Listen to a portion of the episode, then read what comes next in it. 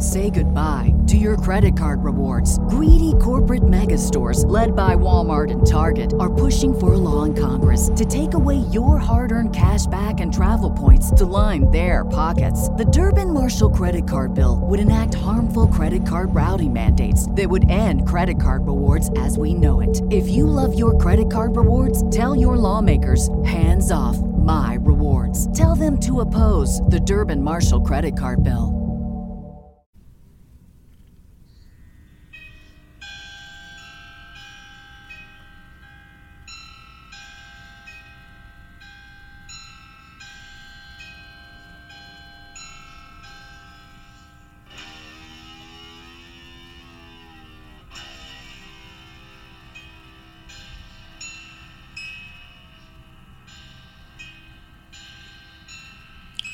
Welcome to Death Do Us Part podcast, hosted by my wife Jamie Hello. and myself Mark. What up, y'all? Hey. Hey, I feel like my microphone's in a fucked up spot. Mm, hey, put it in your mouth. Oh my god, shut up. Ugh. How was your day, baby? Um, I had to call take, which I'm very bad at. Yeah, I'm not. I'm not good at it. I texted Kate and Jackie and was like, "Guys, I suck at this," and they're like, "Oh, I'm sure you're doing great." No, I'm not. I picture you being mean on the phone. No, my customer service voice is a whole other fucking person. Uh, I'd like to hear it. But like, I just answer just people who call. Yeah. you know, and like I put 911 calls and shit into the computer. But like, Hello, what is your emergency? th- like if I 911 dispatch, like there's a girl in there now, love her, she's fucking great. Yeah. But it was her and Ron dispatching. Yeah. so every two minutes, all you heard is 911. Where is the address of your emergency? And I was like, this is fucking great. yeah, that's how I picture you. you hear Ron, ma'am. Ma'am, I'm gonna need you to stop yelling at me. ma'am, okay, okay. So, but yeah, Opie was dispatching. So Do you it's give fine. him the vape voice? no, What is your emergency? no? But Ron does. Does he? yeah. So, but then I got stuck in there for an hour with Jack. No. For, I was in there with Craig, and I was like, boss. "Yeah." I was like, "All right, cool. Like Craig and I can figure this shit out between the two of us." But then Jack sits down, and he's like, "Do you know what you're doing?" And I was like, "Not good enough to be in here with you." No, because little Jackie does all the work when he Yeah. he just dispatches the cars, and little Jackie does all the computer stuff. Yeah. I, I don't have time for that. Mm-hmm. But he did um, describe us as a room full of hot mess, Yeah, I could which see is uh, definitely correct. Accurate. Yeah. Um, but nobody got lost, nobody died, Well, that's good. including Jack or myself. So we didn't kill each other. Good. Or anybody else. Anybody else, yeah. And then I was with Opie the rest of the day. So Cool. yeah. But I'm not I'm not good at it. Like little Jackie, man. Well, it's not your job, It's first not. of all. Um, if little Jackie ever leaves, we might as well just shut the doors because she runs that fucking office. Like, yeah. oh god. And I, I don't think people realize like how many people call nine one one in a day. A lot. So, and Yeah, we lot. do nine one one for four, four or five cities, Yeah. and there was only two of them in there today. so it's, it's it's a mess. It's a hot mess. Yeah. It's it's just bad. I believe it. so, like I I give them credit because you know my mom did it for 30 something years. Yeah. And she said people used to call when the tornado sirens were going off to see why the tornado sirens were going off. And They she's went like off today, by the way. it's Tuesday. Yeah. Yeah. They went off. 10 a.m. Yeah. Yeah, they test them. Yeah. I'm just saying. Oh, um well like they're going off cuz there's a tornado people. Like Yeah. what what? But some of the calls that we get through I mean, you know, through Yeah. our call. oh, good God. Lord. Yeah. My favorite, you know, we get a list every morning, I think, of repossessed cars Uh, yeah, we did too. because people call and they're like, "Man, my car got stolen," my and car we're got like, stolen. Did "So no, it didn't. Yeah. it's here." you forgot to pay. Yeah. So, yeah, I don't, I don't, um, I, I would do far more yelling. than these I- guys I do. believe it. I really would. And the one girl that, that's in there, she's newer to us. She's not new. She's newer to us. Um, she just keeps her fucking cool. Like I can't even imagine. Yeah. So I had to go get Mark sunglasses because um, he said it's weird looking at me. Yeah, it is. we had to press pause. It is like I still can't get used to sitting across from you. It's weird. Yeah, I know. It's very weird looking into your eyes. I mean, we've been staring at each other for like 12 fucking years, but yeah. I don't know. It's still weird. Like it is. Whatever. talking to you and looking at you. Is I know. Such a happy marriage we have here at home. Um, no, it is. It's just weird though. yeah. Do you think it gives me we- anxiety? Yeah. Do you think it's because we started sitting like side by side? I think so. Yeah. oh. I don't know. I don't know. I don't know. It's weird. So, Oh well. Um, I'm good now. I got my shades. which it doesn't do anything but make me look darker. I know. I don't know how that helps you. But it, like I don't know. Now like you can't see where my eyes are. which so, that's how all my sunglasses have to be. yeah. Uh-uh. Yeah. Um. So, guys, we're gonna be on uh, Fox 32. Yes, we are. You know what I just realized though? I have no fucking idea what we're going to be on. what do you What do you mean? Like the news? Yeah, I don't know. A daytime show? I don't know. We were contacted might- by a producer. You might want to ask her. Like, Yeah. What the plan is? If it's like a segment or It if is. it's on a It's show. it's a segment, but I think it's like a segment on the news. So they're coming here, Yeah. and by here I mean to our home yeah. to film. Which Or take pictures. no, she said they're filming. Oh, okay. Yeah. So um, they want to film where we record, where I do my research, which I'm gonna have to totally make something up because I do it on the fucking couch in my pajamas while Jax's ass is, you know, up against my leg. Um, but yeah, it's gonna be like a feature Yeah. thing. So it's Fox 32 Chicago Yeah. because Fox is different Oh, sorry, elsewhere. Chicago. Yeah. So, guys, I got um, the pink stuff, and I'm so fucking excited to use this stuff. And I got scrub brushes that attach to the drill. God, you change subjects like I know, like that's squirrel. No, like it goes into the. We have people coming to film here, so I Oh, need yeah. to deep clean the house, and then the kids have to move out. Like, Shouldn't you be deep cleaning anyways? uh, shouldn't you suck a dick, anyways? Just saying. I'm talking like My like, wife. well, I mean, sitting down, you can wash walls, right? Cool. I'm a handicapped, babe. Yes, but your hands are not painted on. Well, I have one working arm. All right. So do I. Oh God. Huh. Raise your arms up. I can't raise this one all the way up. Oh bullshit. I can't. This is as high as I can go. Oh Pull it. Pull it and break it again and see what fucking happens. I oh, dare you. God. Okay. So, look, you're like level with the windowsills. You can clean them fuckers. Then I'll clean them. Babe. No, you will not. I know. Yeah. you're such a dick. No, I will not. He's bitching about being handicapped. I'm having brain surgery in March, guys. Yeah. You know what, though? They're putting a pig patch in my head. You know, I'm kind of angry because like I need my knee done, and you cut in front of me. I feel like my brain trumps your knee because you're sitting in a fucking wheelchair. Yeah, but it. Ooh, that was loud. Yeah, Sorry. See, I proved my point. Jeez, you're getting angry over there. But my knee cracks constantly. You cannot feel it. I know. I run into walls. I feel that. Oh that hurts. you can't feel your knee. Hmm. I win. Whatever. I, I win. All right. Whatever. I win. So the pink stuff, huh? Oh my god, I'm so excited. I've Never always heard of it. You haven't? No. Oh, I've heard of it, but I've never like you know, now, man, I'm gonna fucking clean everything. It's gonna Is be it like a soap? It's like a um no, it's um like a paste. It's like a paste cleaner. Yeah, Yeah. That sounds clean.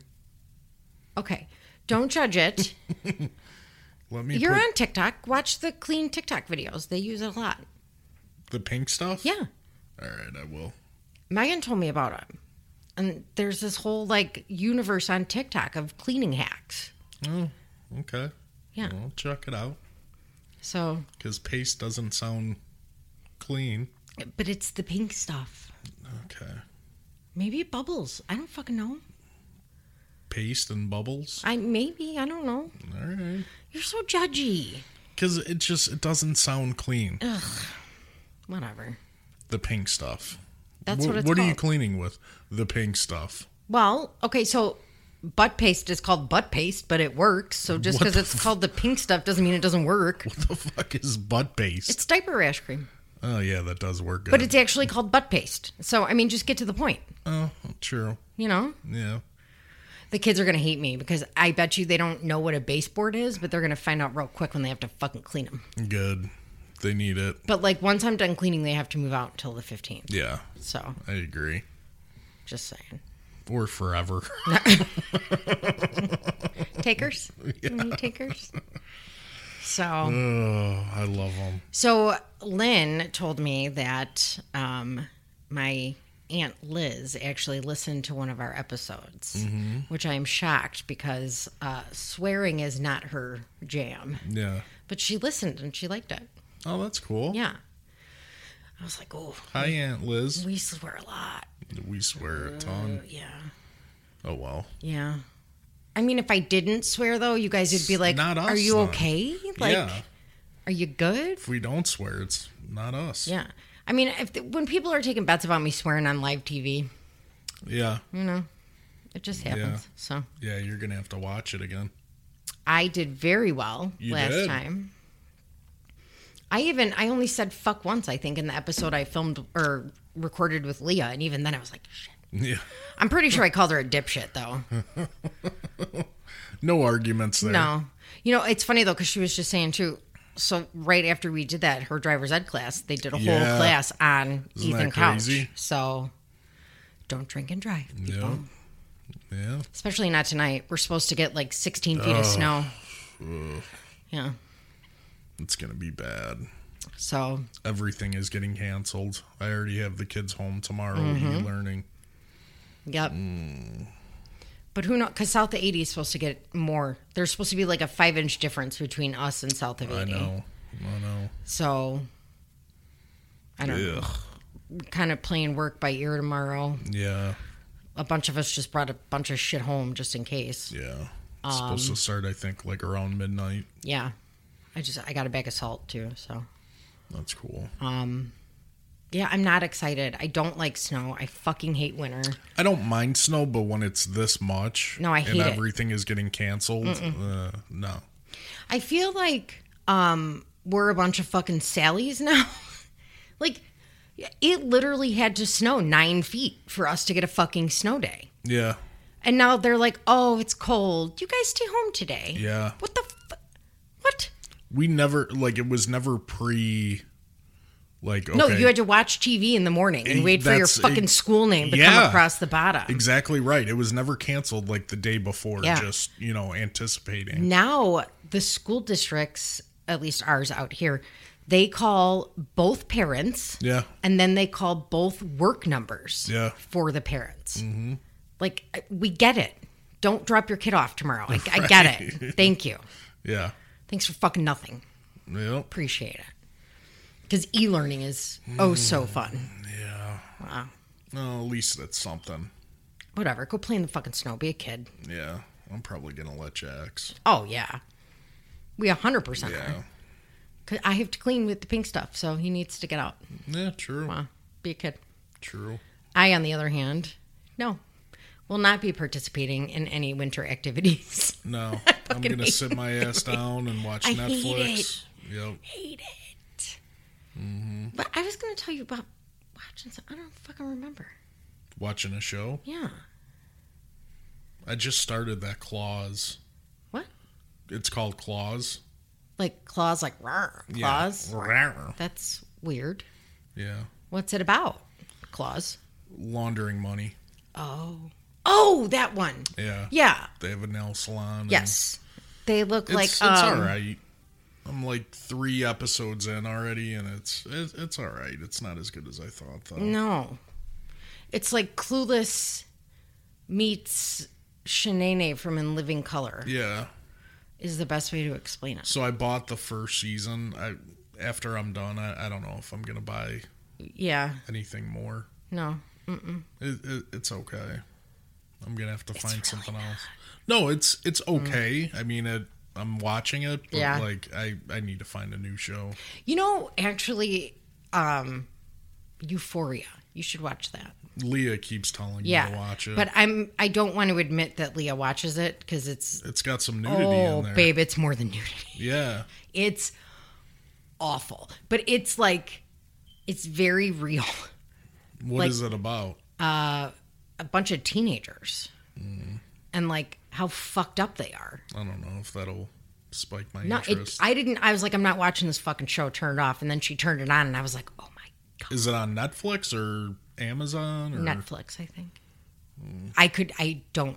I could be totally wrong. Maybe I'll watch one episode and I've never seen. I'm only like coming goes. into season two, so yeah, I don't. it's pretty fucked up, but um, I can't say her name, so whatever. Um, we have a couple new Patreons. do we? We do. okay. We have Tina, who's a sergeant.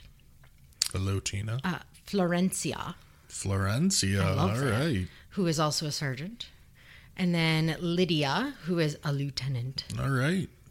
So thanks, guys. Thank you guys. Thank you very much. And I did answer some of my Patreon messages. Good. I do have shit. um I have a few more, yeah. so I will be answering those um tonight. I'm trying to get my life together and not be complete trash. Right.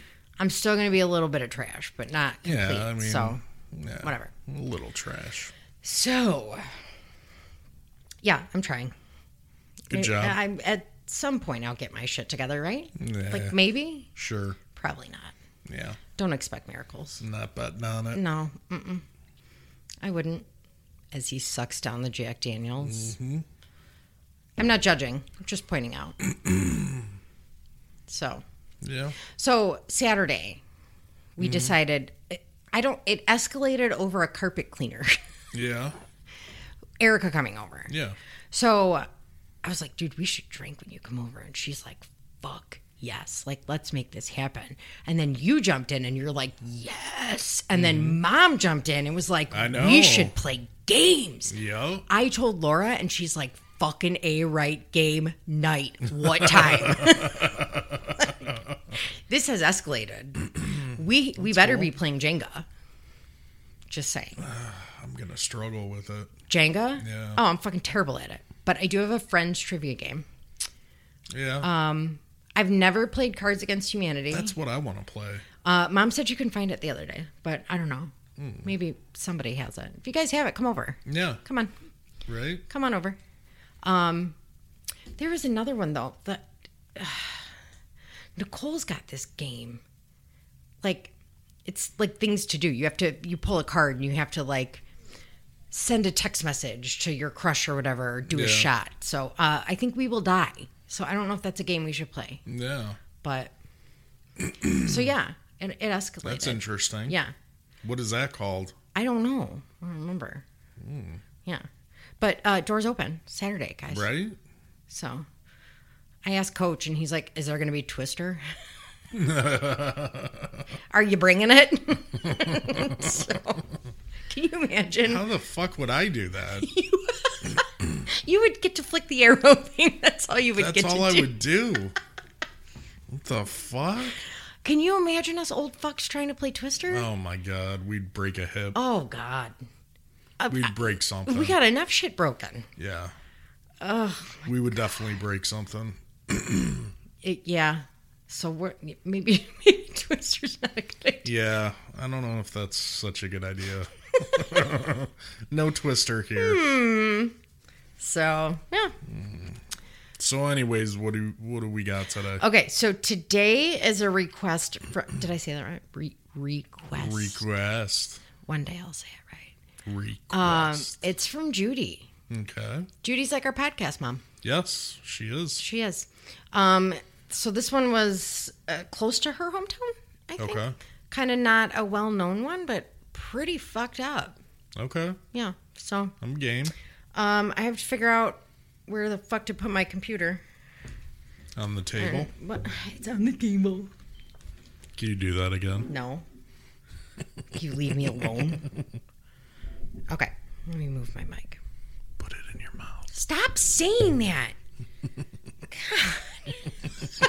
by the way, when you sent me that stupid fucking Snapchat today, Yeah. I was sitting next to Jack, and he's like, "The fuck is that?" And I was like, "It's Mark." Yeah. And I showed him, and he's like, "How do you even do that?" Dude, he the other day, so we have to get like stickers for the ambulances, you know, yeah. like don't smoke, don't carry your gun, blah blah blah. So he gets all excited because he's like, just go on IDPH, like you can get the stickers off there. So he goes to what he thinks is IDPH's website. Yeah. He's like, yeah, you can just print them off of there. And we're like, Jack, you're on Google Images. no, I'm not. I'm on the website. No, no you're on Google Im- Images. I'm on the fucking website. So poor John was just like, okay, you're on you're on the website. He was not. He was on Google Images. so this is the same man who got excited when he figured out how Uber worked. And he would, I shit you not, he would sit and watch the cars move on his app. He's like, oh, Javier's down the street. Do some fucking work. Like, what are you doing? You're the boss. You shouldn't be doing this. but the look on his face when I open your Snapchat, the fuck is that? It's your boyfriend. That's what it is. Yeah. Uh, mm-hmm. It's magic. It was gross. This flavor is delicious, by the way. What is it? Uh, oh, it's called Delish. Delish Strawberry Kiss. Yeah. Bang? Bang. God, It's really good. Um, sorry, that was loud. that was loud. I don't care. Um, okay, so we should probably start because Yes. I'm talking a lot. So this is uh, Timothy Ginocchetti. Ginocchetti. Um, Paisan. Okay. So, just after midnight on August 24th, 2006, Manlius police were called to 8323 Decoy Run. Uh, the dispatcher who answered the caller initially thought that the caller was a woman. Really couldn't understand what was being said because the caller was um, speaking way too fast. Eventually, the dispatcher was able to determine that the caller was a man and he was saying that he had killed his mother and then he had tried to kill himself. Whoa. Uh, the police arrived, taking cover, and instructed the caller to come outside. They were hundred percent not expecting and or prepared for the frail, terrified young man that came out of his house still holding the phone. He followed all of their instructions to drop the phone, hands up, back up, all while all while repeating, "I'm sorry, I'm sorry." Uh, Esther, I, I fucking love that name. Esther Scramali, I believe I'm saying that right. Esther Scramali's father was living a life of crime, uh, mixing with the mafia. Eventually, he decided to give up his troubled life to embrace God, uh, specifically Italian Pentecostalism. Okay. Um, it was an ethnic branch of an evangelical Christian faith that got its start in early 20th century working class America. There's your lesson for the day. Yeah. Um, they the church that he attended had a guest speaker one day who completely enthralled him. Uh, it was a young man named Frank uh, Ju- Giuliano. I think it's Giuliano. Yeah. I could be saying it wrong. I'm sorry if I am. Um, they called him Brother Frank. Okay. Um, He made quite an impression on Esther's father. When the Scramali family moved to, I didn't write on the back this time, so I don't have to flip. Good job. Which, by the way, guys, I need colored notebook paper for a notebook or for a binder. Hook Okay. up, hook it up. Like, show me the Amazon links because I can't find shit. Um, so when the Scramali family moved to Sarah, Cru- Sarah, Cru- Sarah Cruz, right? Yeah. Jesus Christ. Brother Frank started visiting and staying with the family when Esther was nine. That is the loudest fucking plane ever. Are they crashing? I, it sounds like it. Jesus I shouldn't Christ. say that because we did have a plane crash into our house. we did. Yeah. Story for another day. Yeah. Uh, so, Brother Frank soon stated that God told him to move to Syracuse and open a church. So, he did just that and would end up running this church for decades to come. Uh, when it came time for Esther to marry, it was a given that Brother Frank would be performing the ceremony. Esther married Paul Rufio, a soft spoken military vet who was seven years her senior. Um, but he was a good provider, nice guy. Yeah. Uh, a year into their marriage, their first daughter, Pauline, was born. Over the next five years, they had two more children, Pamela and Steve. In the early 1970s, um, Paul's well-earning job. I can't fucking talk today. I'm sorry. I, it's my it's my brain. It's my broken brain. Um, Paul's well-earning job allowed the couple to afford a nice ranch home in the suburbs. As always, though, the purchase had to be approved by Brother Frank, uh, which it was after he considered the proximity to the church. This is where it goes downhill. Oh boy. Yeah. Um, when her parents and siblings made the decision to leave the church, she pitied them for having lost something special. Um, Esther got a job as a secretary at a local church and quickly realized that her um, thoughts and opinions really didn't hold any weight in most aspects of her life. Yeah. It's 70, she's a woman. Nobody gives a shit, you know? Yeah. Uh, well, this pissed her off. So she was pretty mad about it. Um, she wasn't happy, was open about it. And this kind of rebellious streak was very uncommon in the conformist culture of Brother Frank's church. Uh, Paul was part of a volunteer group that met frequently, including every Saturday, to do the church's construction and maintenance. Maintenance. Uh, everything, including family vacations, nights out, everything in the Rufo family had to be planned around this. And Esther was like, "What? What the fuck?" So, but nothing changed. Yeah. So she would challenge Paul's devotion and its intensity. Most of the time he brushed it off, but sometimes he would just calmly say to her, quote, You can't attack God's anointed. Hmm. So Esther had constant doubt of brother Frank and struggled with his authority over her family. Yeah. Every every fucking decision this guy made. Really. Like you had to go to him for ev- everything. Oh. Um, after 30 years of marriage, Esther wanted to start therapy, and Paul was like, mm, no. Because they didn't believe in therapy. Right. You didn't need therapy. Right. uh, so for the next 20 years, on and off, Esther went alone. Everyday decisions were run by Brother Frank to see if they fulfilled God's will. Oh jeez. Oh, it's this is insane. Yeah. Um, the micromanagement of everyone's life and secretiveness of the church was just too much. Um, what troubled her the most was how his most devout followers, including Paul, thought he was closer to God than ordinary people. No one questioned his word or his interpretation of the Bible. No one pointed out, except Esther, that Brother Frank was a mortal equal, quote, just flesh. Uh, this mortified her family Yeah. mortified her family. And he, Brother Frank, during sermons would um like chastise you in front of everybody, but not like Really? directly. Yeah. Like he would give a whole sermon around what you did wrong, but not directly like point you out. Yeah. So um, no one in the family believed in Brother Frank more than Esther's middle daughter, Pamela. The Christian Apostolic Church, which was the name of Brother Frank's church, mm-hmm. was located in Fayetteville. Its entrance off of Woodchuck Hill Road, which was a residential street.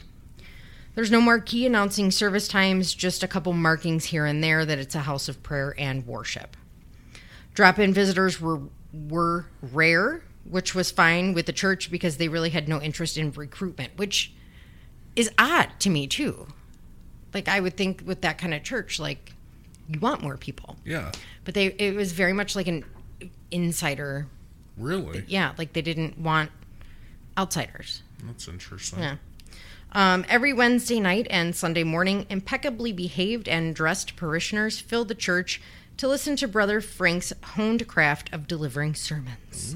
That was a big sentence. That was. Um, he asked okay a lot to make sure everybody was following because his sermons really lacked um, bullet point simplicity. He was all fucking over the place. Yeah. Um, it it tend it tended to frustrate even the most devout uh, followers. Okay.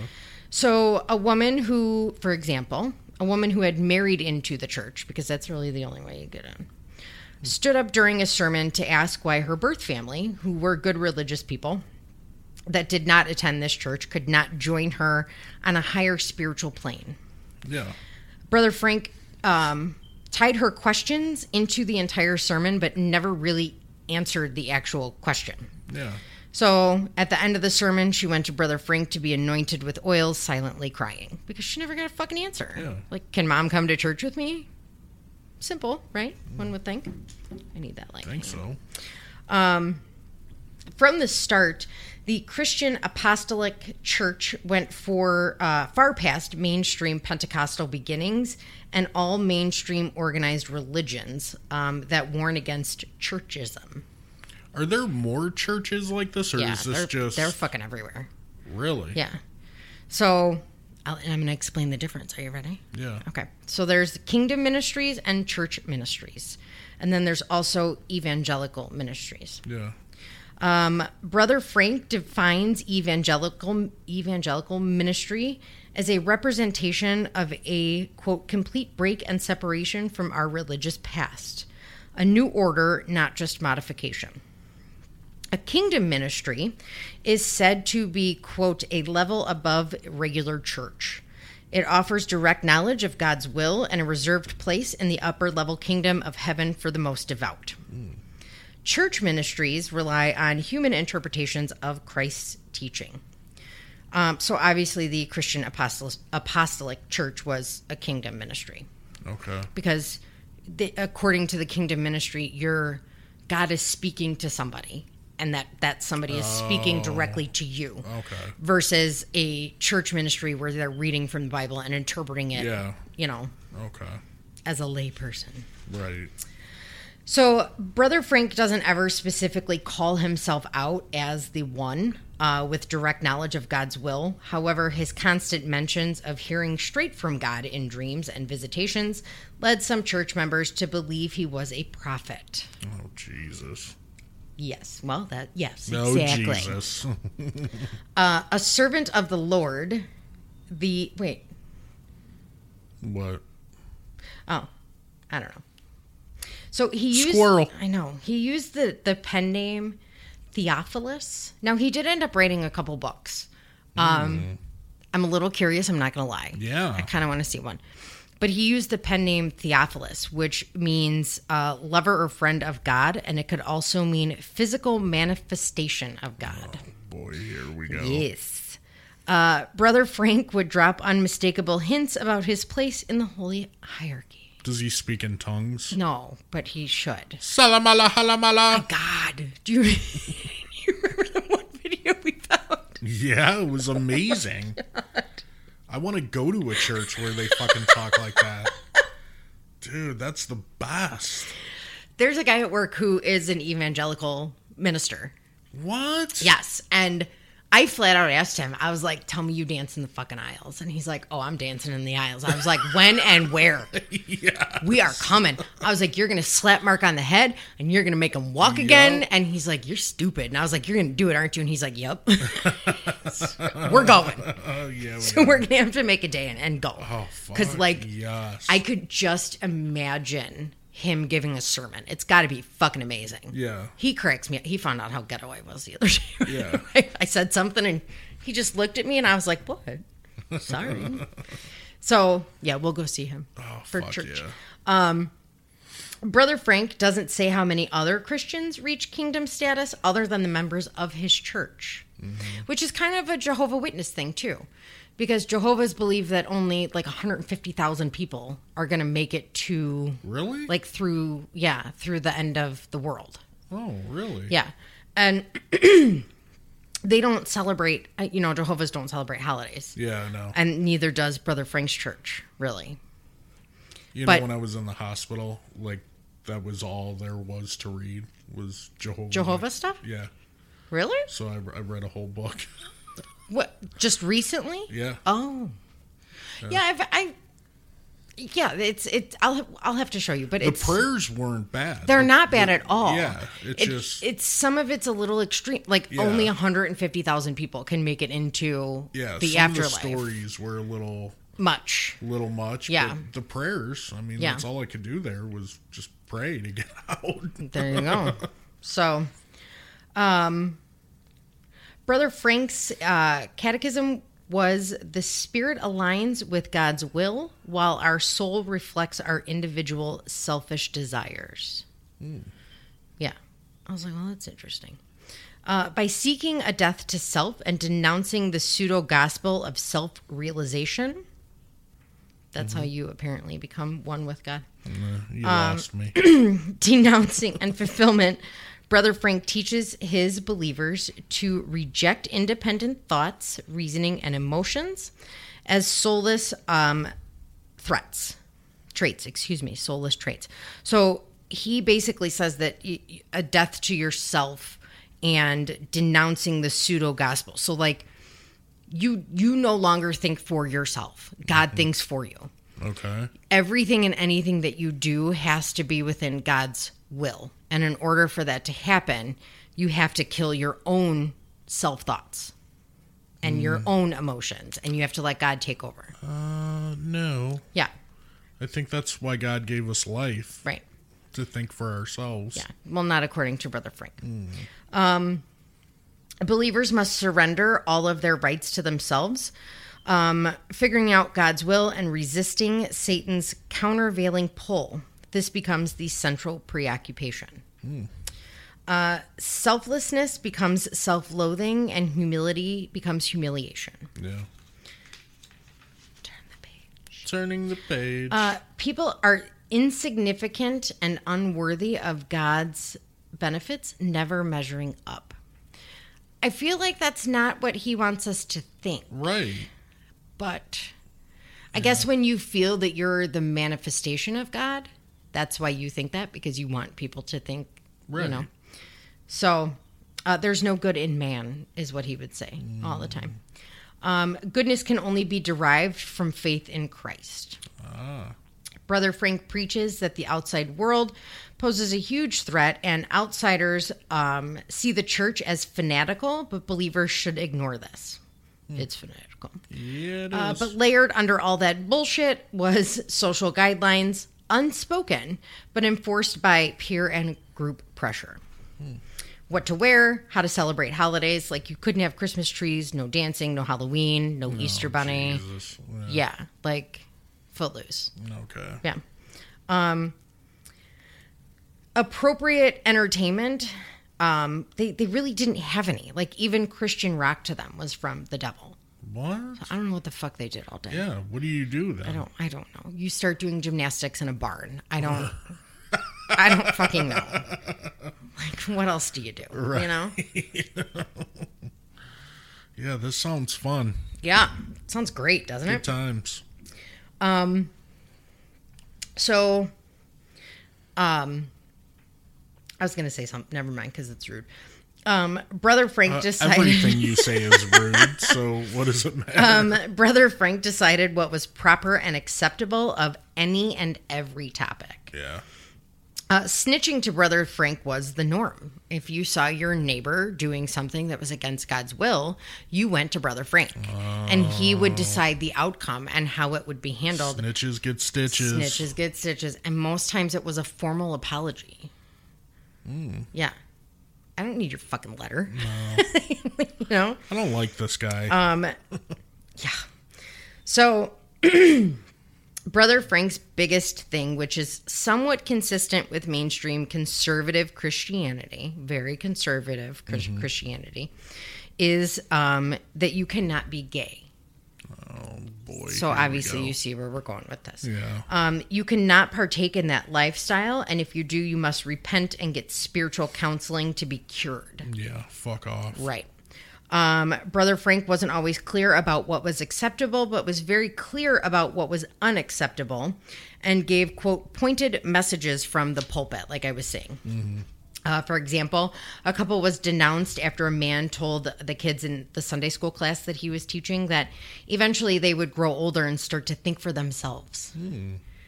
Uh, they got booted Wow. they got they got kicked out essentially they were shunned and they received a certified letter from brother frank using words such as sever and terminate Yeah.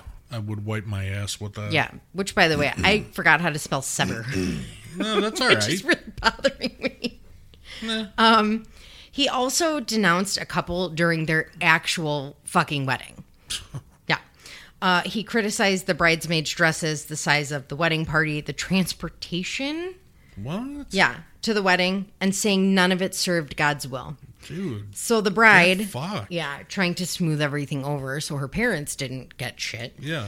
Um, she was essentially forced to stand before the congregation and the minister and publicly apologize. Wow.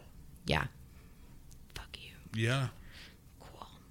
Um, while true strength lies in loyalty, the church's following allowed the church to be quite wealthy. Hmm. hmm. It's funny how that always works. Huh?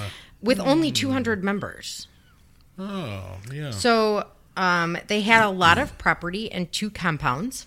yeah. three homes around the church for the minister, the assistant minister, and the caretaker, and a 10 acre 10 acre lakefront uh, property called Bethany's Retreat that had a hall, another caretaker home, and two apartment buildings for the elderly members and those in need of housing. Where is this at? New York. Is it still there? Um, I think so. Wow. The last article I read was from like 2019, and dude was 80. Oh, and they, really? and they had no like plans of um like, who's going to take it yes over? yes yes. i can't think of the word they used i don't know but yeah they had no like no plans and it says that there's a house for an assistant minister but there's not an assistant minister Yeah. like there's just not so Interesting. Um some of the members marry in but most um usually just marry within yeah. and if you do marry into Brother Frank's church, you have to come from one of his sister churches. There was a handful of them. Okay. What? what? Uh, it's um, a page from work. It's probably Ron because he was being a smartass all day. Just that uh, there's a snow advisory. Thanks. We know. Thank you. We're aware of it. Appreciate it. It's the only thing on the fucking news. Every time someone walks past Ron, he's like, "It's gonna snow tonight. You need to be careful." So, um, so like I said, most marry within because really it's just too much of a hassle to convert somebody. ah. And once you're in, you are in. Unless you get kicked out, which, Right. you know, you get a certified letter. That's awesome. Isn't that funny? I'm going to start doing Certified that to letter. people. You, I am, should I am angry with you. certify it. Here's a certified letter. Uh, Brother Frank teaches that leaving the kingdom ministry is the equivalent to re crucifying Christ. oh boy. That's a bit much. Yeah. It's a bit um, extreme. Uh, the penalty for knowing the truth and forsaking it is complete banishment from the presence of the Lord. Oh boy. I'm pretty sure that's not how this works. Yeah. Uh, people who leave voluntarily or involuntarily are completely shunned. Wow.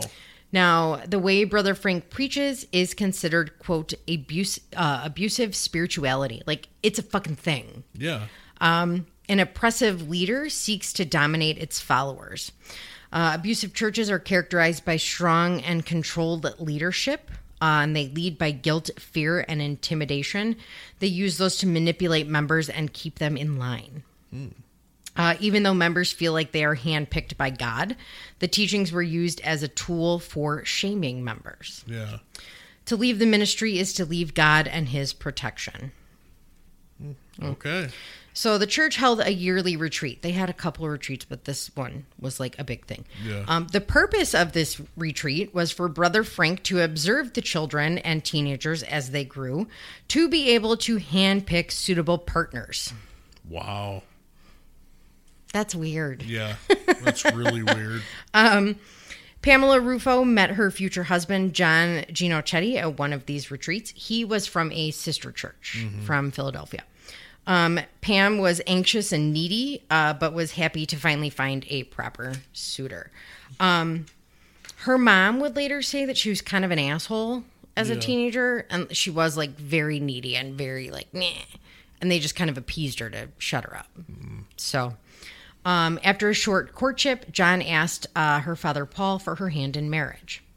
Paul was happy to oblige as long as brother Frank approved. Uh, Paul then went to brother Frank, who told John to keep the ring where it was. So he didn't say no, just not yet. Right. Um, the couple then met with Brother Frank and pretty much begged for permission, promising to live by the church's and the minister's ways and wishes. Brother Frank relented, and the couple was married one month after Pam graduated college. I have no idea what she went to college for. It didn't say. No. And then, I mean, she was a, a housewife after that, which there's absolutely no fucking shame in that Right. whatsoever. Right. but I don't know what she what she went to college for. Um, the minister then sent the couple to live with John's family in Hillside, Pennsylvania. Uh, within six months, she was pregnant with their only child. Timothy was born on August 21st, 1985. Uh, Pam was apparently an emotional fucking wreck, just in general Okay. always. Um, her family, like I said, would just really appease her mood swings to shut her up, which is what John ended up doing too. Um, I, yeah. Um, Pam felt instant friction with her in laws, saying that she felt unwelcome and their church had a quote hick feel to it. Alrighty then. So your husband's a hick? right. Like, did you tell him that? That's awesome. So she repeatedly asked to move back to Syracuse, and Brother Frank repeatedly told her no. Um, after so many attempts, Brother Frank finally relented and allowed them to move uh, into one of the apartments on Bethany Retreat in 1989. This was five years into their marriage. Yeah. Um, this didn't ease any of Pam's insecurities, it just kind of moved them Right. from one thing to another. Um, now she was always up in arms about John's job as a uh, firefighter paramedic and living on the retreat, which she considered to be on public display. Uh, it only became worse when Brother Frank said God told him that John needed to be the caretaker of the retreat property. They were allowed to live in the caretaker home for free, but it cost John all of his free time. Pam hated John's, John's firefighter job and essentially made him quit. Uh, her dad got him a job as a fire safety inspector at a nuclear power plant, and he was miserable. He missed the firehouse, he missed his guys, you know. I get it. But he went along with it to appease her. Um, but a year into the job, he was actually laid off. Oh, really? So he very happily went back to the firehouse. Yeah. Um, he shielded Pam from what really happened um, with his job as a firefighter paramedic because she would. There's no way she would fucking handle it. Right. Every time he left for a shift, Pam would beg him to come home safely, and he would just tell her what she wanted to hear. yeah. Uh, he would tell Pam or Timothy that he was an expert in Pamology. yes. Uh, he was referring to taking care of a needy, sickly wife. Yeah. Pam suffered and complained endlessly. Um, she had everything from stomach troubles to back pain to headaches. No actual diagnoses that I could find. Diagnoses. Diagnoses. So she just, um, Complained. yeah, What do you What do you call people like that? fucking whiners. Well, yeah, but Hypochondriac? yeah, because I'm I kind of am. You I are. feel- My dad bad. was. Yeah. My dad, if you ask him, he had about 87 fucking heart attacks. Yeah. So, That's kind of where it- I'm at. yeah, no, and it's funny because it 100% reminds me of my fucking dad. 100%. You married your dad. I, I, 100 fucking percent. Everything I do, you always say, "Oh Yeah. my god, that's my dad." And like the, the older we get, like the more you're turning into him. I feel like we would we would have been like best friends. Yeah. Yeah. But yeah, the older you, you're turning into him, the older we get. Yeah. Like you yawn like him, which is, I, I don't know. It's, it's weird. But Yeah. Yeah. Yeah, I feel like we would have been best friends. you would have. He's a little leprechaun of a man. But I just I feel like we would have gone fishing. He would have taught you how to fish. Yeah. Yeah. And we would have had a, a good time just Yeah. Mm-hmm. like shooting the shit and smoking cigars. He, like you could have gone shooting with him all the time. He would Yeah. have loved that. You could get a perm. He got a perm. I'm I'm I'm due for He a got perm. a perm a lot. Really? Yeah. Oh yeah. Yeah. And then so he had like I I can't remember. A mullet? No, he never. Oh, that would be glorious. Um, no, but he had like he had gray hair. You know, Yeah. he was, you know. But after um, chemo, you know, when all of his hair fell out it. and it started to grow in, it grew. It was growing in black. Oh, really? Yeah, totally different color. Wow. So That's crazy. it's weird. Yeah. Um. So uh, Pam was a hypochondriac. Yeah. like my father. Um, John just chalked it up to nerves, uh, but it really just added to his hectic schedule because he already did all the household chores and errands. See, so quit bitching. You're not cleaning fucking windowsills every day and then going to work and coming home and listening to me bitch about my headache. I know. I mean, you got to listen to me bitch about my headache. Yes, but I do, I'm the one cleaning day. windowsills. I'm sorry that my brain is swelling. Here we go again. God, you're such a dick.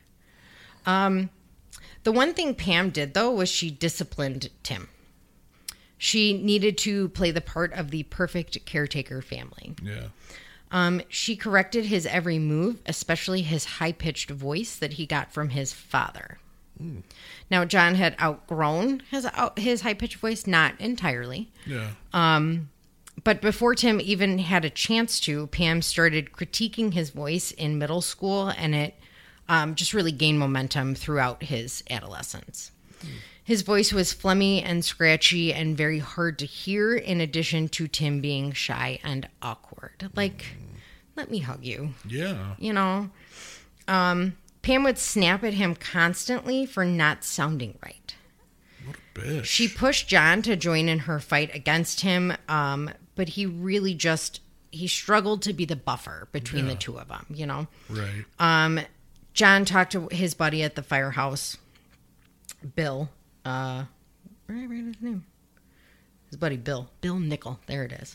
Bill Nickel. Um, and Bill was told him like, yeah, don't worry. Like Tim will he'll grow out of it. Yeah. You know, he's a kid. He's going through fucking puberty. right. Um, when Tim was in ninth grade, his parents hired a drama teacher to help Tim project his voice. Wow. It didn't work. Uh, Bethany Retreat was beautiful, but made for a lonely childhood for this poor kid. Um, Tim wasn't one for playdates and sat alone to eat at school, but that was really by his choice. Um, he was very rarely teased at school. Yeah. Um, and when he was, it was super mild. He got it at home.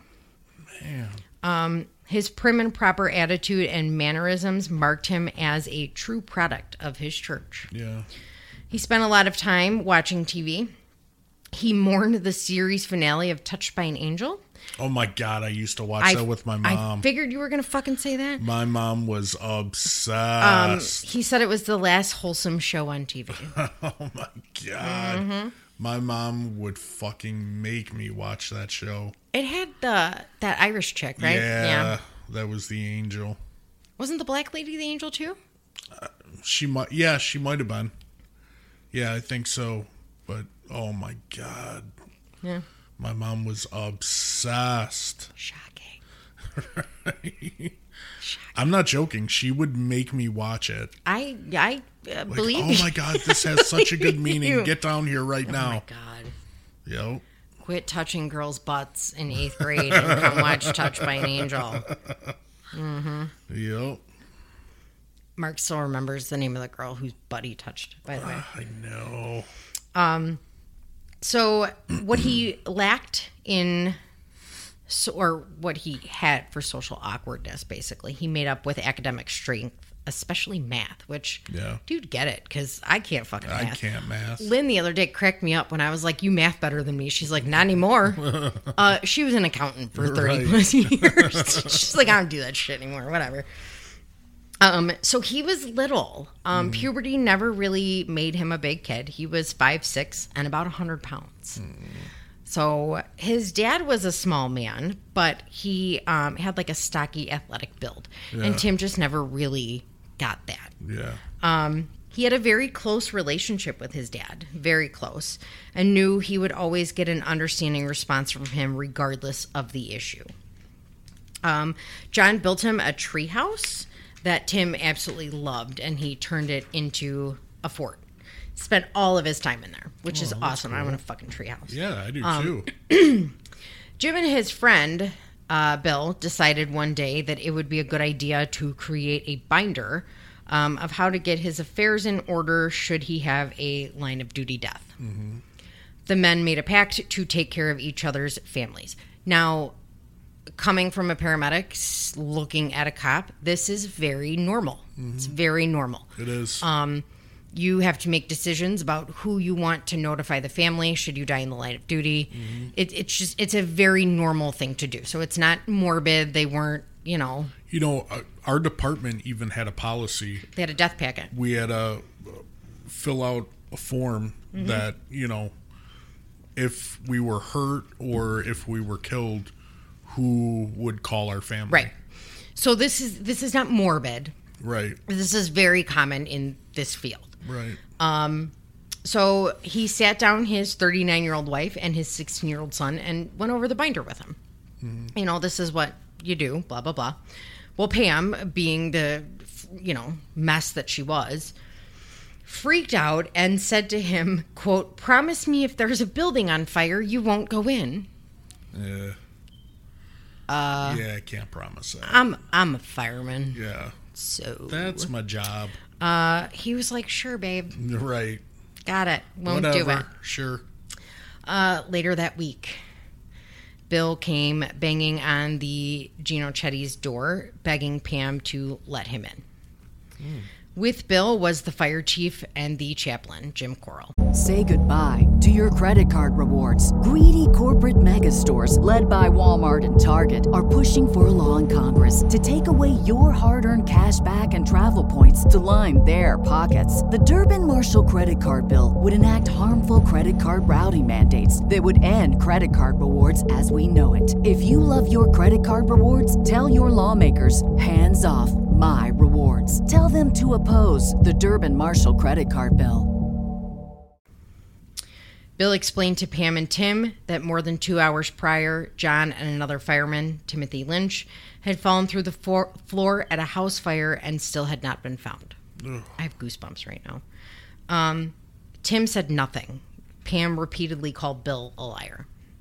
Uh, Chaplain Coral stayed with Pam and Tim to pray while waiting for the family and brother Frank, and Bill went back to the fire scene to look for John. So that's what you do. Yeah. Um, he found Timothy Lynch first. Um, hang on, I totally skipped a page. He found John second. Um, he sat there on the floor um, and held John in his arms and noticed immediately that the mop of hair that John normally had, that Bill would make fun of him for, was completely gone. Jeez. Um, this was only six months post 9 11, and the little town was just devastated. Yeah. Um, traditional firefighter line of duty death funerals were planned for both men. Brother F- brother Frank flat out refused the firefighter funeral.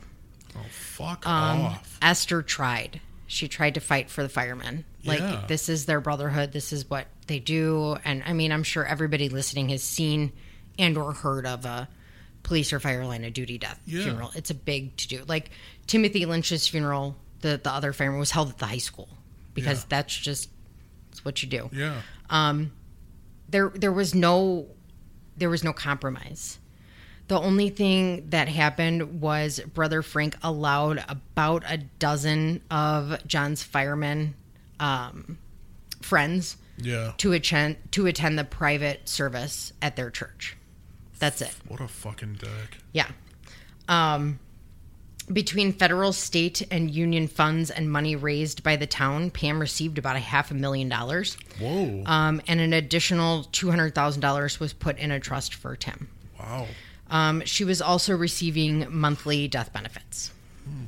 Grant money flowed into the fire department um, and and the church, excuse me, at the family's request. Uh, while the firemen were grateful, they started becoming less numb and more pissed. They and this is probably a whole different side note, but um, they started questioning why the men were sent into a fully involved house fire when the residents were out. Yeah. So they're like, why the fuck were they sent in there when there was nobody to get? Right. So, just a side note. Yeah. Um, a good question. Yeah. Immediately following John's death, Pam wanted nothing to do with the fire department or anything fire department related, Yeah. including the town offered therapy. So, like the fire department offered therapy.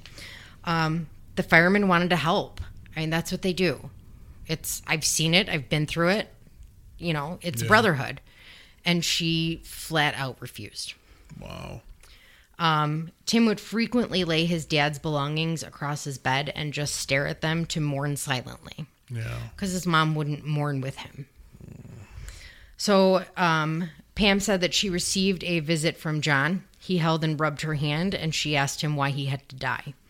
And he said, "quote When Jesus comes to you, when Jesus calls you to be a soldier for Christ, you must go." John then told her she needed to move on. Uh, Brother Frank agreed, saying she can't get stuck in her memories. I wish you could see my fucking face right now. Yeah. Yeah. This dude's a cock. So, um, Tim kept journals. He kept a lot of journals. Yeah. There's more than 500 pages packed into a four volume journal titled Life at Bethany Retreat. Um, they chronicled his life from the age of 15 to the eve of his 21st birthday, starting 11 months before John's death. Uh, it would later prove to be a real time timeline Yeah. of everything that happened. Um, these journals really saved him, essentially, for lack of better terms. um, he kept these journals against Pam's will. He wrote in the tiniest writing possible, so if Pam did find them, she wouldn't be able to read them. Um, he would do his writing at night or on the very rare occasion that Pam left him alone. Yeah. Pam also used to keep journals, but shredded hers, fearing uh, discovering the, that the discovery of her journals would reveal her private thoughts that were against God's will. Yeah. Uh, she urged Tim to do the same. He obviously did not. Uh, the journals gave detailed descriptions of how Pam actually treated Tim and not what people saw. Um, he wrote in there, quote, she'll only be happy with me when I come out with a deeper and louder voice. Um, it talked of how the teenager would have to read scripture aloud, and Brother Frank would yell at him to speak up, and his mother would then chastise him after, saying that he's not a man, and she embarrassed him. Um, a lot of the entries started with um, another day ended badly. So, this poor kid. His journal entries also included descriptions of his decorated room with fully crafted decorations for every holiday, no matter how big or small. And to that, I say, same, Yo. same. Um, he also spoke of turning his room and his fort into a stage of a packed theater where he acted out his favorite scenes from movies, one of which was recreating the grand staircase from the Titanic. Uh, every single entry included detailed descriptions of the weather and how it affected Bethany retreats, trees, and wildlife. At the end of each year or notebook, he would write about looking forward to the future with hope, but also concern. I'm like half looking at my microphone, half paper. Um, concern about the journals being found, saying he hoped nothing that he wrote in these were against God's will and promised to revise what was. Tim wrote a lot about the church and the culture. Um, the culture revolved around judgy behavior with constant gossipy and paranoid people in a constant state of uneasiness. Yeah. It sounds lovely. Yeah. Uh, ugh. Sounds awesome. Yeah. Awesome sauce. Yeah. So Tim no longer had his protector and his buffer. Um, and Pam, along with brother Frank, ra- waged a constant battle against Tim because of his voice. Jesus. His voice. Yeah. Uh, Pam would constantly tell him to, quote, act like a man, and if he doesn't fix his voice, his future will be ruined. After John died, Pam took Tim to a throat specialist and even had his testosterone levels checked. Wow. Um, there were several journal entries of Tim contemplating suicide over the issues with his voice. Poor His kid. voice. I, on Tim's 17th birthday, it was his first without his father. Yeah. Uh, the family gathered at a restaurant to celebrate. Tim, as always, struggled to be heard, and as always, this embarrassed Pam. Um, Pam said if he didn't do something about it, he would forfeit, quote, everything in life because of my voice. He ended his um, he ended his night, so the night of his 17th birthday, in his bedroom holding a knife, fantasizing about writing a suicide note and slitting his wrists. His journal entry the next morning said, quote, Well, I didn't commit suicide because my voice got better and mom was nicer today. Within weeks of John's death, Pam started purging um, as if she was just trying to erase John altogether. Um, this included unread sympathy cards from the funeral. They weren't even opened. Um, in what Tim considered a nightmarish move, Pam replaced the wedding photo by her bedside with a photo of the burning house that John died in. Oh my god. What she said, fuck? Pam said an angel was in the flames rising from the spot where John had died. What? Yeah. So, hmm. so this kid never got to mourn. His dad was the only one who protected him Right. and looked out for him, and he didn't get to talk to anybody about it. he didn't get to nothing. mourn with his mother. Like he, had, you're right. He had nothing. Yeah. He had nothing. So, um, Tim absolutely hated change and was having a significantly difficult time dealing with John's death. Uh, but Pam's reaction to it was making everything worse. Yeah. Three months after John's death, Brother Frank said God told him it was time to appoint another caretaker. John's younger brother David would move from Philadelphia to become the new caretaker and move into the caretaker home. Brother Frank gave Pam and Tim one month to pack up and move into adjoining apartments. Um, Pam took this as a confirmation of John's push to move on, not as Whatever. a get the fuck out because somebody has to trim the bushes Right. because that's what it was. Yeah. Um, Tim was devastated. Yeah. He wrote in his journal that he didn't want to live anymore and he would seek revenge. Um, Tim wanted time to turn back to his childhood where nothing changed and no one yelled at him for his voice, which makes me want to cry. Um, to make matters worse, Tim's uncle David decided that the fort needed to go Yeah. and he was just going to tear the fucking thing down. Dude. Come on. I get it. I get the kid's fucking 17, but come on. He's got nothing. He's got absolutely Nothing. nothing. So another uncle was like, okay, well, let's just move it.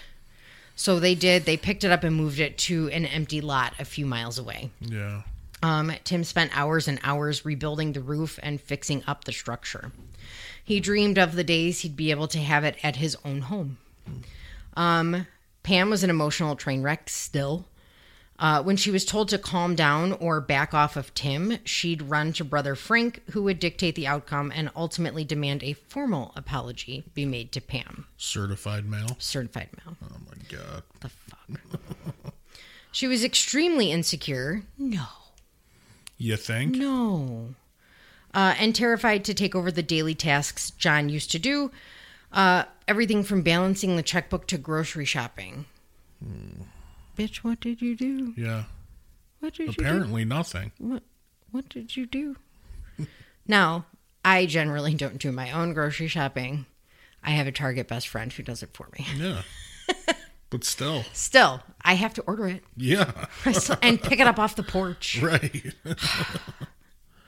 I do. I have my own special Target girl. You She- do. You yeah. make besties with I her. order from Target so fucking much. I was like, uh, I think you order like you've shot for me a lot. And she's like, Yeah, I look for your name now.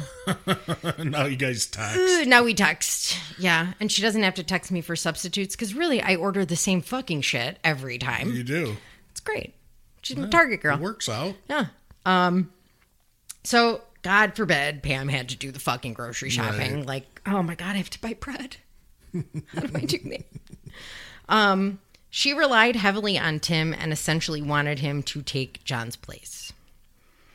Um, Tim took a job at a local drugstore, which was, you know, a little out of his comfort zone, but uh, did it anyways. Yeah. Pam completely lost her ever loving fucking mind.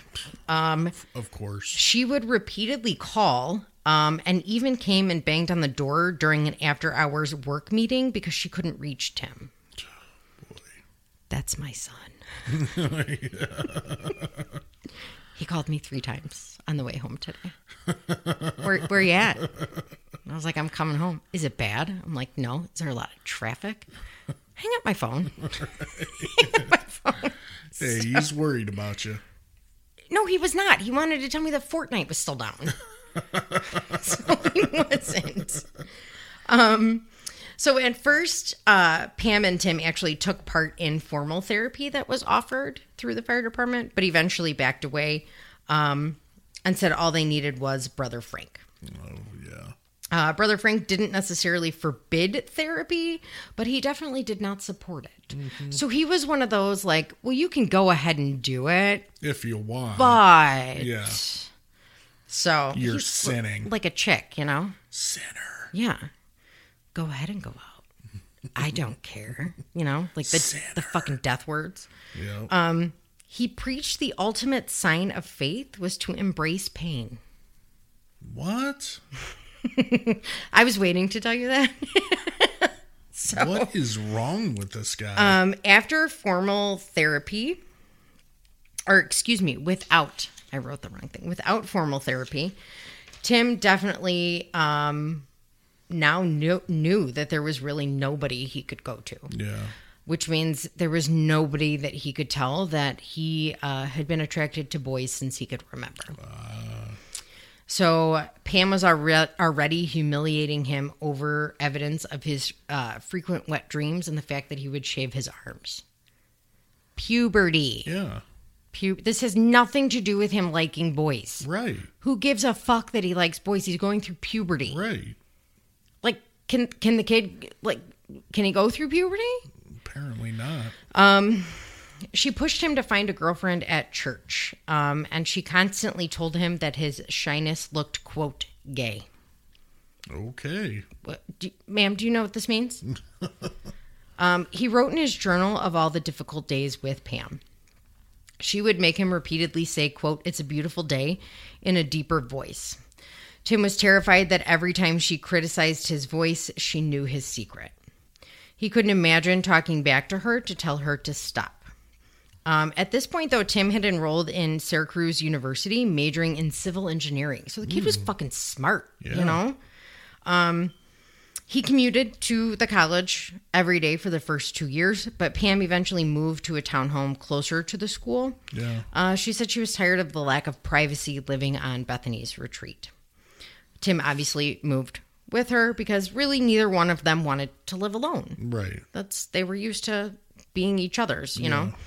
Um, Tim attempted to be social and joined a school group, but quickly quit after learning that there would be a frisbee and ice cream party, which sounds glorious to me. But, Yeah, it does. uh, Pam and brother Frank agreed with his deci- decision, saying that it was most likely going to involve activities that were against God's will. oh yeah, playing frisbee. Oh, it's awful. It's terrible. sinner. his professors, one in particular, um, who actually became friends with Pam, was really worried about Tim's lack of social skills Yeah. for obvious reasons.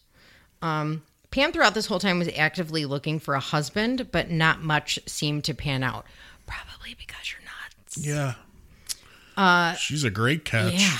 Three years after John's death, her sister set her up with a man named John Burke. Um, there was really no immediate sparks, but a slow courtship began. He was Catholic, though. So I'm surprised. How's like, that gonna work? Yeah. So, it's like, it can't because he's Right. like, no, I'm not coming to your crazy church. I'm going to go to my own crazy church. I'm not coming to your fucking crazy church. right. Um, So Pam would have mood swings, like depending on how much attention this guy paid to her. oh boy. Yeah, typical chick. Chicks Um, are nuts. Eventually, Pam broke it off because he's fucking Catholic. Yeah. And I don't think he liked her very much, Right. to be honest with you. So, um, the summer before Tim's junior and senior year. Now, until that summer, Tim and Pam rarely argued because Tim just didn't talk back. Yeah. You know, I wish my kids didn't. Right. Um, But Pam was worse with Tim than she had ever been. yeah. Um, she'd yell to speak up, clear your throat. Do you like girls? Do you want a family? Um, Pam would just yell louder when Tim would finally speak up and tell her to fucking stop. Uh, Tim's journal entries on his 21st birthday and the two days after told of Pam's worst behavior yet, according to Tim. Yeah. She started to repeatedly tell him, quote, this is not how a man should sound. Damn. So let's keep in mind, real quick, while we get into here. This is his voice. Yeah. That's it. Right. Okay. So she started making him read out loud um, out of one of Brother Frank's books, because he did write a couple, constantly yelling and making him repeat paragraphs in a deeper voice. She repeatedly asked, Do you think your voice sounds like other boys your age? Um, they both assumed that his voice would just be better by now, and it, it wasn't, is what it is. Right. Um, Pam would hang up charts all over the house of voice exercises and force him to do them. She would say, quote, You say you like girls, but girls like deeper voices. Bitch, fuck you. Girls don't care. Just saying. Right. Um, Pam threatened to go to Brother Frank. About what? Right. What, what are you going to do? Certified letter. He's going to get a certified letter. So, on this particular day, like, they were out running errands and she was just fucking relentless. Yeah.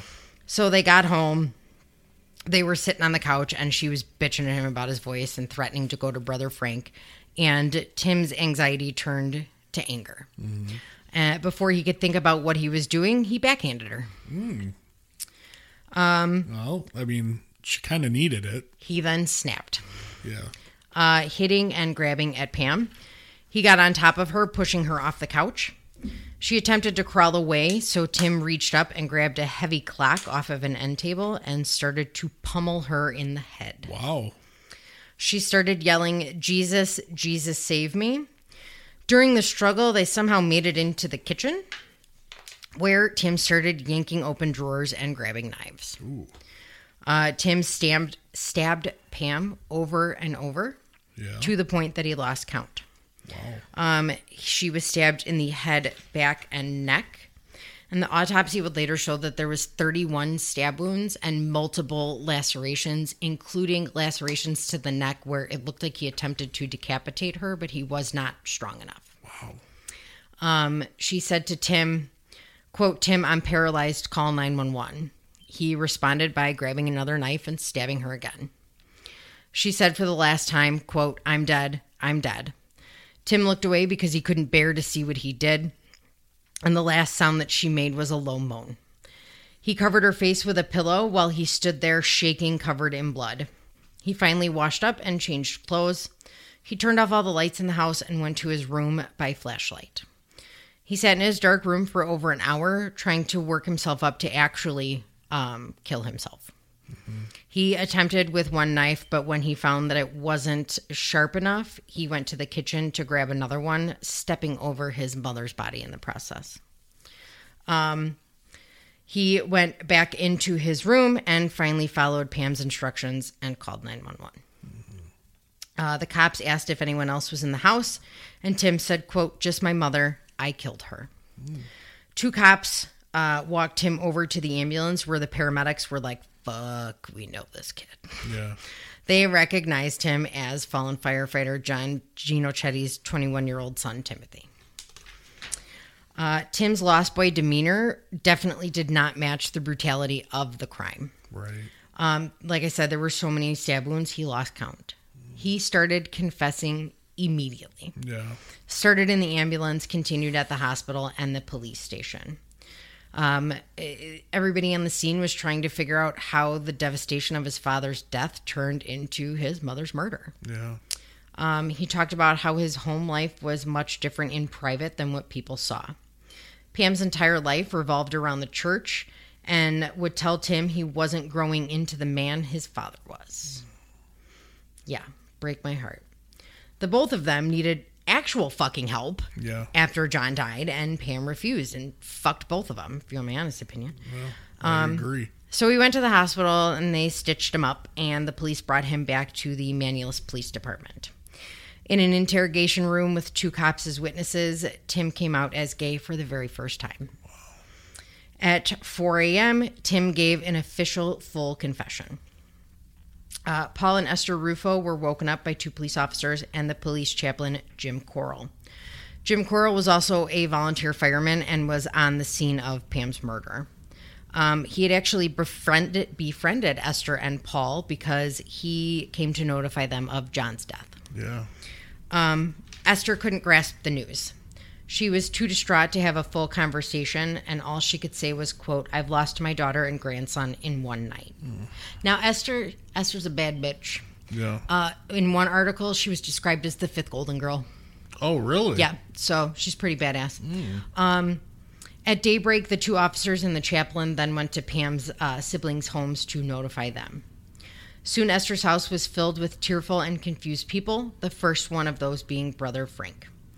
He accompanied the family to Tim's first court appearance, where Tim went before the judge and quietly told the judge that he was guilty and didn't need an attorney. Wow. Um, he was given a moment with his family where they hugged and kissed him and showed support. Pam's funeral was held four days later, and Brother Frank performed the service in an unusually personal tone. He spoke of being her mentor and spiritual advisor for her entire life. They needed to have compassion for Tim, and they were not there to judge or condemn him.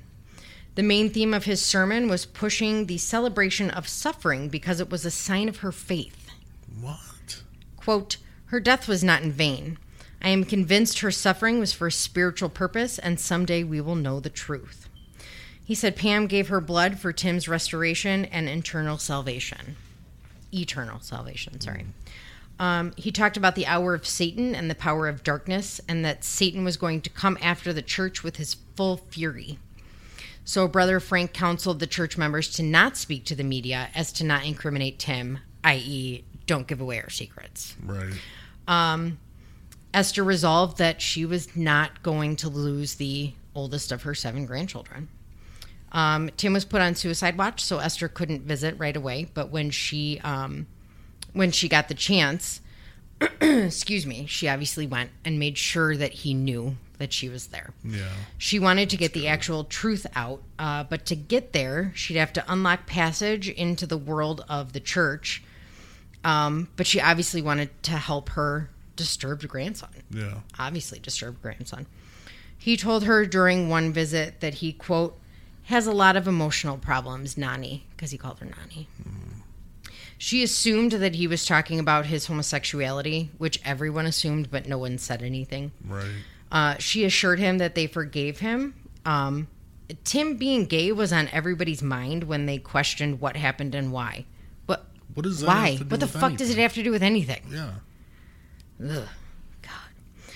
Uh, the Rufos and the Ginocchettis adopted a don't ask, don't tell policy in the early weeks. When Brother Frank would visit, he'd ask why Tim wasn't more open in counseling after John's death. what? Dude. What? Yeah. What? But in the same breath, uh, he pretty much forbid Tim from publicly coming out. Can't be gay. Dick. You can be a murderer. Right. Can't be a gay murderer. Yeah. Whatever. terrible. Saying, you know that's a sin, and that's not how people were meant to be. Are you ready for this? Do you want to know what else he actually fucking said? I did not realize that people actually said this. What? It was Adam and Eve, not Adam and Steve. Oh my God! Shut up. People say that? Like for real? Dude. What? What? Yeah. Shut up. The- like, I don't. Mm. Uh, he would bring Tim anti-gay pamphlets in in jail. He has bigger problems. Yeah. like much bigger problems. Yep. Um, Brother Frank urged Tim to repent and said that true repentance required him to renounce his sexual orientation and silently accept any penalty to come with the murder case without giving any quote messy explanations of what was happening at home in the church. So they don't give a fuck about Tim. No, They don't they want don't. what's happening at the church to come out. Right. Um, so this was obviously the hostile reaction that Tim was fearing the whole time. Um, and Brother Frank's visits reawakened his thoughts of suicide. So Esther and Tim's attorney tried to kind of repair its damage by having Reverend Danny Hayes come to visit every time after Brother Frank. Yeah. Uh, he was a Catholic priest and the sheriff's uh, department chaplain. He spent hours upon hours with Tim. So Hopefully, he helped. Obviously, Yeah. none of that was talked about. You know, Right. he was struck by how out of place Tim seemed and did his best to bring Tim peace.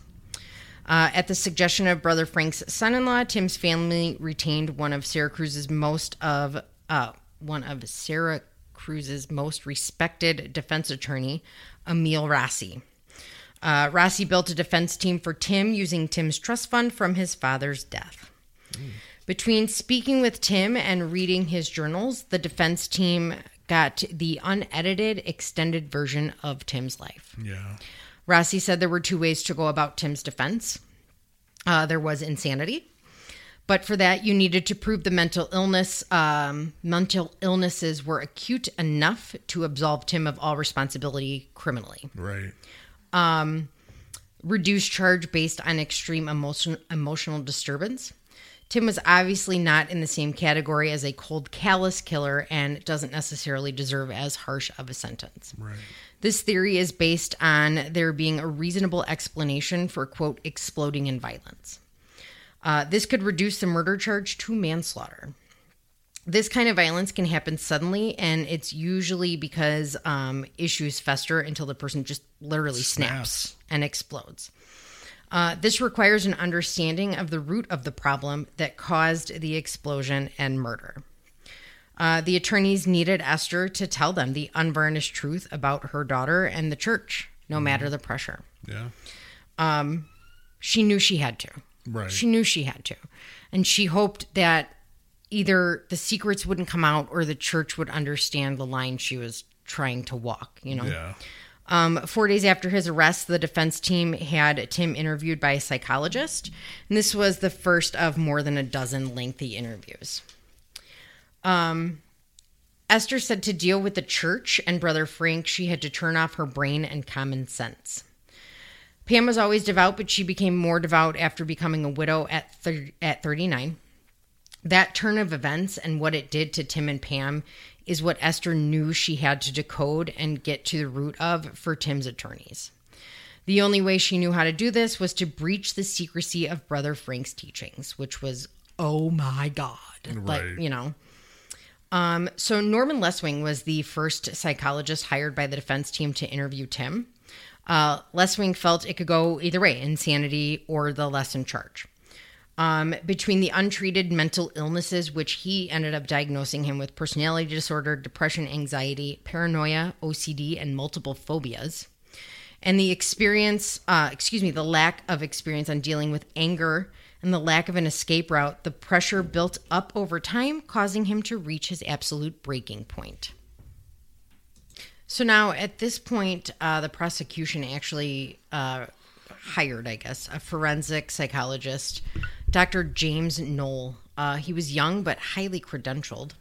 He poured over Tim's journals and police interviews and found evidence that Tim possibly knew what he was doing. Um, he Tim had also admitted along the line that he at, had thought of killing Pam before. So that throws insanity out the window. Yeah. Can't do it. Um, Dr. Knoll didn't think that he could elude criminal responsibility entirely. So no insanity. Yeah. He was sure that he could get a lesser sentence due to extreme emotional disturbance. Um, he took a deep dive into literature about matricide and f- found actually a well documented precedent for meek, dutiful, closeted young homosexual men whose dependence on their domineering mothers turned into sudden extreme violence. So this happens a lot. yeah. You just don't hear about it. Um, these determined facts could justify dropping the murder charge to manslaughter easily. Um, Tim acted out of primal fear after the loss of paternal love and comfort. Um, he was the victim of systemic emotional abuse, even torture, uh, from being relentlessly pressured to fix the unfixable. He can't fix his fucking voice. Right. And his journals built his case for him Yeah. literally built his case for him. Um, the truly toxic element really wasn't Pam herself, but her reaction to the church that she served. Um, it was uh, a paradox, which I learned what a paradox was from um, The Departed. Um, the brutal murder and the wide eyed, boyish attitude. Esther and Paul communicated daily with Tim's attorneys, either in person or by phone. Uh, Paul let Esther do the talking and take the lead, excuse me, but stayed with her throughout um, the whole thing for the love of his grandson. Some things were just too much for Esther. Uh, she didn't want to hear specific details of Pam's murder. She was told initially by one of the firemen that Pam likely passed out from a blow to the head before the stabbing, which Esther knew probably was bullshit, but she really appreciated the effort. Yeah. Um, Tim's sexuality was the next tricky subject, which it shouldn't be. Uh, Esther and Paul were so awkward in general that it took months to acknowledge it and even longer to talk about it. Yeah. Uh, it was a long journey towards tolerance, but Esther was trying. Um, she was as open as she could be about the church. Ow. And the information um, was absolutely alarming to the attorneys. They were pretty much like, "What? What the fuck?" Yeah. She, like I said, she hoped the secrets wouldn't come out, but I mean, they're probably going to. Yeah. Um, She felt that telling the attorneys how Tim responded to the church was not the same as implicating the church in the crime. Uh, Noel's report all but forced the prosecution to reduce the charges to manslaughter. After the two expert opinions, his journals, and his clean record uh, pretty much dictated a lesser sentence than murder. Yeah. The prosecutors were realists and they knew that a jury would immediately go for manslaughter, so they started to consider a deal. Uh, District Attorney Bill Fitzpatrick knew he knew they'd have to make a deal. Um, as long as the family was okay with it, they would reduce the charge to manslaughter based on extreme emotional distress. Yeah. Uh, second degree murder would warrant 15 years to life, while manslaughter would warrant 5 to 25 years. So, prosec- prosecutor Ken Rosso and defense attorney Emil Rossi quickly agreed upon 15 years because really it was the mathematical middle Yeah. of them. Uh, thinking 15 years was long enough for someone so ill equipped for prison, uh, District Attorney Fitzpatrick signed off on the deal. Hang on, now I have to go to my note. Yeah. Um, So it, he could have added five more years, but he didn't. Um, and this was hardly a slap on the wrist because this kid weighs 100 fucking pounds Yeah. and sounds like a girl. He's gonna be and he's in jail. Right. yeah. Exactly. Um, so they didn't want to tell the entire family because they were afraid that they would get pushback and the deal wouldn't go through and the kid would end up going to fucking jail for murder. Yeah. So they didn't tell him. His attorneys dealt with Esther and Paul, and that's That it. was it. So when when the sentence came down, it was the first time that the family was actually hearing about it. Um, Pam, or excuse me, Esther drafted a letter to the DA, um, telling them, please, you know, basically just this is what really happened. Like, just have mercy on his soul, basically. While Paul was over her shoulder telling her, "Don't talk bad about the church." Yeah. Um, she laid out all of the facts of Pam and Tim's relationship and um, the lack of any counseling or therapy after John's death. Um, she added that this was not him, it wasn't in his character. Right. He was so removed from everything he had done in his life, or it was so removed from everything that he had done in his life. Um, she said, quote, I just know that it's the result of emotional, psychiatric, psychological, social, and familial familial pressure that became too much to bear. Uh, Esther and Paul met with the DA and done deal. Good. So he ends up getting 15 years. Still a long time. It's still a very long time, yes. Um, Esther asked the judge to keep the messy details out of the news, which everybody respected, which was very nice. It's because it was for her, you know. yeah. At the sentencing, though, the judge he basically was like, uh, "You guys fucking failed this kid. His mom failed him. You guys failed him. The church failed him. You're the reason he's here, Yeah. pretty much." Good for him. So they, the family and the minister, drafted a letter, not a certified letter. Oh. Um. Well, then it doesn't count. I know. After demanding at Easter dinner that Esther admit that he was a homosexual, uh, which she did. You know, they drafted a letter saying um, he- that he wouldn't come out as homosexual publicly and he wouldn't release any details of the church or, um, you know, his meetings with Brother Frank or, Yeah. or anything like that. Uh, the kid's fucking terrified. So he signs it. Oh god. Yeah. Signs it. Well, it doesn't count. It's not certified. No, it's not certified. Exactly. Exactly. Now, they wanted Tim to stay in jail because it's easier to keep him in prison than reveal his secrets. Right. Oh my God, he likes boys. Who cares? Sinner. um, Hang on. My contact is like dry. Yeah, you're picking at your eyes. I can't help it. Oh, okay. Um, so then they started going after Esther. Oh god. Yeah. Um, and that's a big reason why Tim signed this letter that was brought to him because Brother Frank was basically like, sign it or we're going to fucking shun your nanny. So he signed it. Yeah. And Esther was like, fuck you. Yeah. How about that? It got to the point where um, Paul was so upset with Esther and her support of Tim and his homosexuality that he left her. He went to um, one of the kids' house and he called her and said that he wasn't coming back until she got psychological help. Dude, Yeah. whatever. So she tried for a little while, Yeah. tried, and then finally was like, Fuck you. fuck you. Good. She filed for divorce. Good. So after 50 years of fucking marriage. Oh my god. 50 years of marriage, Wow. She divorced her husband to support her grandson. Good for her. So uh, Miss Esther moved into her own apartment. She uh, was a secretary at the YMCA, and she speaks. And I still have to look because I forgot to look. But she would speak to Tim weekly and go see him once a month. And she would make the six and a half hour drive with one of the firemen who would drive her. Oh, that's awesome. One a fireman would drive her every time she would go Good for her. and she basically came out and said he's he's my blood the church is not and i'm going to support him and her family shunned her wow.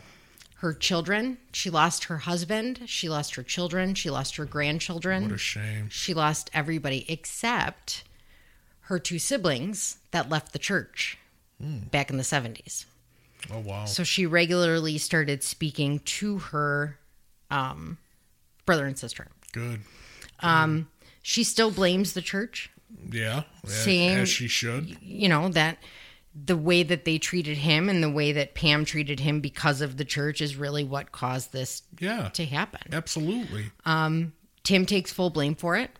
Mm-hmm. He's like, I did it. I was wrong. I shouldn't have done it. I, it is what it is, basically. Dude, your whole life has been fucking hell. Over his voice. Yeah. How do you not snap? His voice.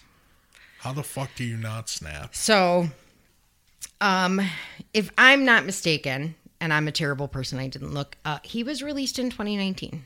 Oh, okay. So he, you know, he served his his time and and he got out, and I I don't get it. I guess, like I don't get it. What about the church? All of it. Churches So are the church, weird. like, I, I just don't get how like these crazy churches get people to believe their bullshit. and they do. And I mean, Like full on believe this shit. is it That's what I don't get. like to the point of you left your wife after 50 years of marriage because Right. she was supporting her grandson, your grandson? Yeah. I I, I don't get it. And brother Frank told you that you couldn't go back to her until she got psychiatric help? He can go fuck himself. Yeah. Pre- But I just don't see how these people don't see that. I I don't It's crazy. I I don't either. I I really don't. Um, you know, and he, he kind of admitted, brother Frank kind of not really admitted, but came out and said, you know, maybe we did have something to do with it. But Yeah, he should still did. he should still repent and not be gay. And Oh, shut the fuck up. which it it I shouldn't say it cracks me up, but it, he snapped about his voice. Right. Not even about the fact that he was he was gay. Right. He was afraid that she would find out, you know, because his voice was high, which Right. obviously one does has nothing to do with the other but it, why is it a big deal Dude, some people are just fucking crazy. it was such a big deal that this kid snapped and killed his mom yeah. that's what Some people just believe this bullshit. So- that's what it is. is it's bullshit. bullshit it's it's a hundred percent bullshit brother frank is not a fucking prophet No. he's not the anointed one No, he's a fucking asshole. right because you know what anti-gay pamphlets um, are shitty Right. and you can't be a shitty person and be the manifestation of god Right. You just can't do it. Nobody gives a shit. You like boys, you like girls. Who fucking cares? Right. It's none of my business. Right. You be with and marry and spend time with whomever make- you want. Yeah, whoever makes you happy. Doesn't matter what their biddies are. Who cares? That's the point of life, in my opinion. Exactly. Just whatever makes you happy. I also have a very hard time, and this is a little off the subject, but I have a very hard time thinking that this is a choice. I don't think that a teenager wakes up one day and says, I'm going to like girls. Right. I'm going to like boys. We didn't. Right. You were naturally attracted to girls. I was naturally attracted to boys. And there are some girls who are naturally attracted to girls and vice versa. Right. I don't think a teenager would wake up one day and choose this Right. to be ostracized and teased. Right. And you know For what I the- mean?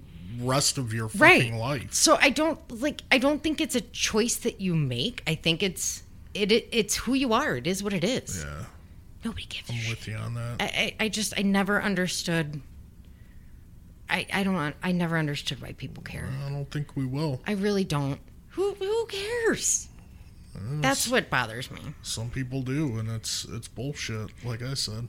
But I hope Tim is out there living his life Yeah. with a boy Right. Hope he's happy. in his tree fort. yeah.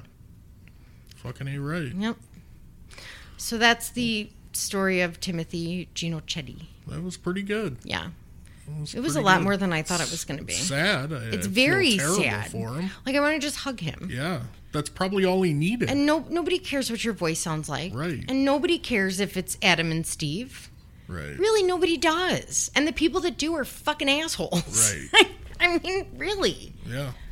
I just I never understood all that. Hmm. Well, that was good. So That was good. Um. it made you do a lot of th- made me do a lot of thinking. Yeah, it did. So Well, thanks for Yeah. that, babe. so Um, There you go. Our next episode will be a Patreon exclusive. yes. We are doing Andrea Yates. Yes. So, Which actually is sorry, I didn't mean to interrupt you. Uh, that's another very strongly religious based case, yes, also. it is. So It is. But if you want to listen to it, I'm sorry, you're gonna have to sign up. and then so that's going to be episode. Th- fuck thirty nine, right? No, well, that'll Oh. be a Patreon episode. So Oh. I think like eight or nine. Yeah. I'll okay. So this is thirty nine, right? Uh, yeah, I believe this is Okay. 39. So I think episode forty, we're gonna actually like film. It's not gonna be live because God fucking forbid Right. we go live on anything. But um, it's gonna be recorded as soon as we figure out how the fuck to yeah, do it. we got to figure it out. First. But we got the camera. We do. We're halfway there. We're halfway there. Which, by the way, I was shocked when we got the camera, and it was the size of a fucking quarter. It's a GoPro. like, what the hell is this thing? yeah, it's a GoPro. So, um, suggestions for the uh, filmed episode would be great. We were, Don't we already have still like we do have yeah. just take one of the fucking requests Okay. that I know I know a lot of guy a lot of you guys want to hear about a serial killer. So, which by the way, I'm listening to a podcast on John Wayne Gacy. Yeah. Knew obviously the gist, didn't know all of it. Holy fuck. Yeah. Like, eh, what? Well, Again, the epitome of evil. There is Oh, just yeah. true evil in this fucking world. yeah, without a doubt. oh my god oh I mean you you saw my faces in the car the other day when I was listening to it. So but yeah, maybe we'll do a serial killer. okay. Yeah. That's cool. So we got we we got some plans. We do. So. We just got to get it working. So Yeah, which that's going to be on you. I ooh, sorry. I do research, you fucking do everything else. Yeah, I'll try to figure it out. So which means somebody else is going to figure it out. Yeah, probably. Guys, if you know how to hook up a GoPro, let us know. right. Somebody call us, please, and help. I know. Hell. Ah. Uh, all right. Thank you guys. Thank you, new Patreons. And we will be talking to you soon.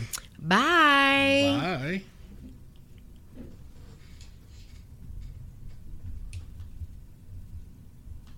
Say goodbye to your credit card rewards. Greedy corporate mega stores, led by Walmart and Target, are pushing for a law in Congress to take away your hard earned cash back and travel points to line their pockets. The Durbin Marshall credit card bill would enact harmful credit card routing mandates that would end credit card rewards as we know it. If you love your credit card rewards, tell your lawmakers hands off my rewards. Tell them to oppose the Durbin Marshall credit card bill.